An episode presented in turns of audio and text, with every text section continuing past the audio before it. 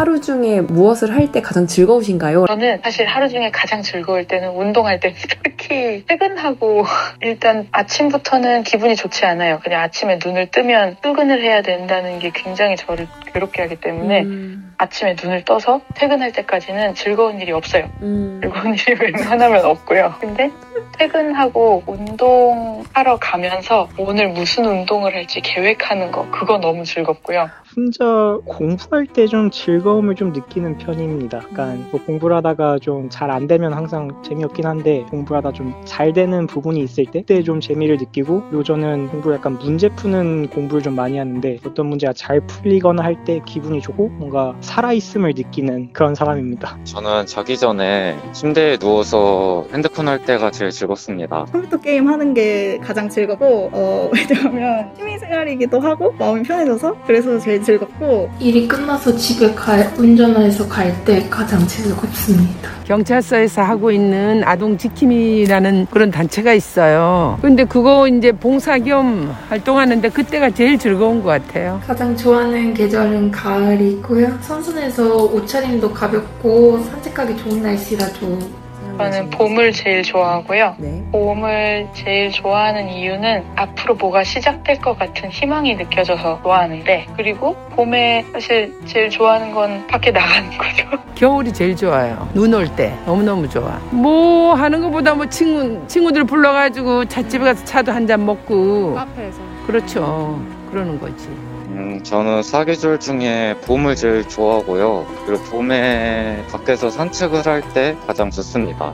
저는 사계절 중에 가을이 가장 좋고, 그다음에 그 계절에 가장 좋아하는 거는 그냥 그 여름에서 없었던 그 바람을 느끼면서 걷는 것이 가장 기분이 좋고, 뭔가 여름이 씻겨나간 기분이어서 제일 좋은 것 같아요. 즐거움, 우리 나이 먹은 사람은 그냥 친, 내가 좋아하는 그런 친구들하고 같이 맛있는 거 먹고 차 마시고 그럴 때가 즐겁고, 또 여행 갈 때 그럴 때가 즐겁죠. 그러면 즐거움과 쾌락의 차이는 뭐라고 생각하시나요? 아...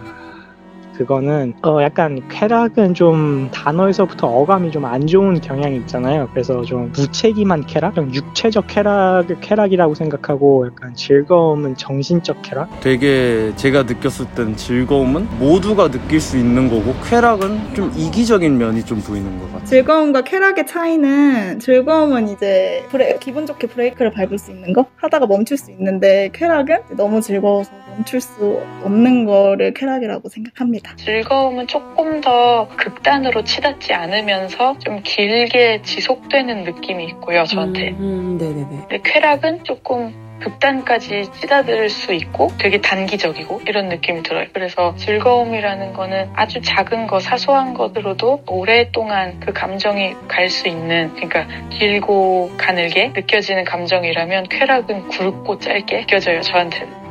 해마다 한 번씩 도시를 오가는 은자가 물었다.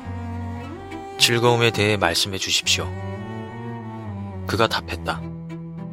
즐거움은 자유의 노래이지만 자유 그 자체는 아닙니다. 즐거움은 그대들의 욕망이 꽃을 피운 것이지만 열매를 맺은 것은 아닙니다. 즐거움은 정상을 향한 깊은 외침이지만 높은 것도 깊은 것도 아닙니다. 즐거움은 날개가 있지만 갇혀 있습니다. 하지만 사방이 모두 막혀 있진 않습니다. 그렇습니다. 진실로 즐거움은 자유의 노래입니다. 그러니 나는 그대들이 마음을 다해 기꺼이 그 노래를 불렀으면 합니다. 하지만 노래를 부르느라 그대들의 마음까지 잃어버리지는 마십시오. 누군가는 즐거움을 추구하다가 비판받고 질책당합니다. 나는 그들을 비판하거나 질책하지 않겠습니다. 오히려 그들이 더 즐거움을 찾도록 격려하겠습니다. 이들이 즐거움을 찾더라도 하나의 즐거움만을 얻지는 않을 것이기 때문입니다. 즐거움은 일곱 가지 색을 가지고 있는데 그중 어느 것이라도 아름답습니다. 뿌리를 캐다가 땅속 보물을 발견한 이의 이야기를 들은 적 없습니까? 그대들 가운데 오래 산 이들은 즐거움을 술에 취해 저지른 실수처럼 여기고 후회하는 이들이 있습니다. 하지만 후회는 마음을 흐리게 만들 뿐 스스로를 벌하는 게 아닙니다. 즐거움은 여름날의 수확처럼 감사하는 마음으로 기억해야 합니다. 그런데도 후회가 든다면 후회 속에 머물러야겠죠.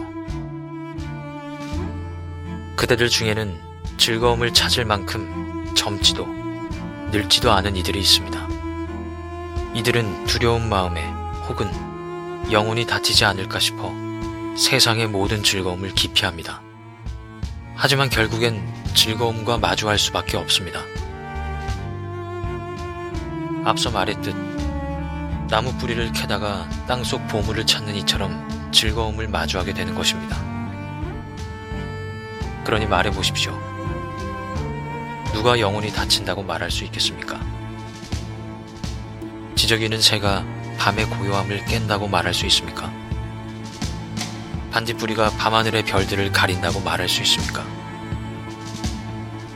그대들이 내뿜는 불꽃의 연기가 바람의 짐이 된다고 말할 수 있겠습니까? 그대들의 영혼은 한낱 지방이 하나로 뒤흔들 수 있는 연못입니까? 그대들은 때때로 즐거움을 거부하면서도 가슴 한켠에는 즐거우고 싶은 욕망을 가지고 있습니다. 누가 알겠습니까? 오늘 지나쳐버린 즐거움이 내일 기다리고 있을지. 그대들의 몸은 이미 알고 있습니다. 그대들의 몸은 그대들 영혼의 하프, 그 하프에서 감미로운 음악이 흘러나올지 한낱 소음이 될지는 그대들에게 달려있습니다. 그대들은 속으로 이렇게 물을 것입니다. 선한 즐거움과 그렇지 못한 즐거움을 어떻게 구분해야 하는가? 그대들의 들판과 정원으로 향하십시오. 꽃에서 꿀을 모으는 것이 벌의 즐거움이며 벌에게 꿀을 내주는 것 또한 꽃의 즐거움임을 깨닫게 될 것입니다. 벌에게 꽃은 생명의 분수요, 꽃에게 벌은 사랑의 전령이기 때문입니다. 그러니 벌에게나 꽃에게나 즐거움을 나누는 일은 하나의 욕구이자 황홀함인 것입니다.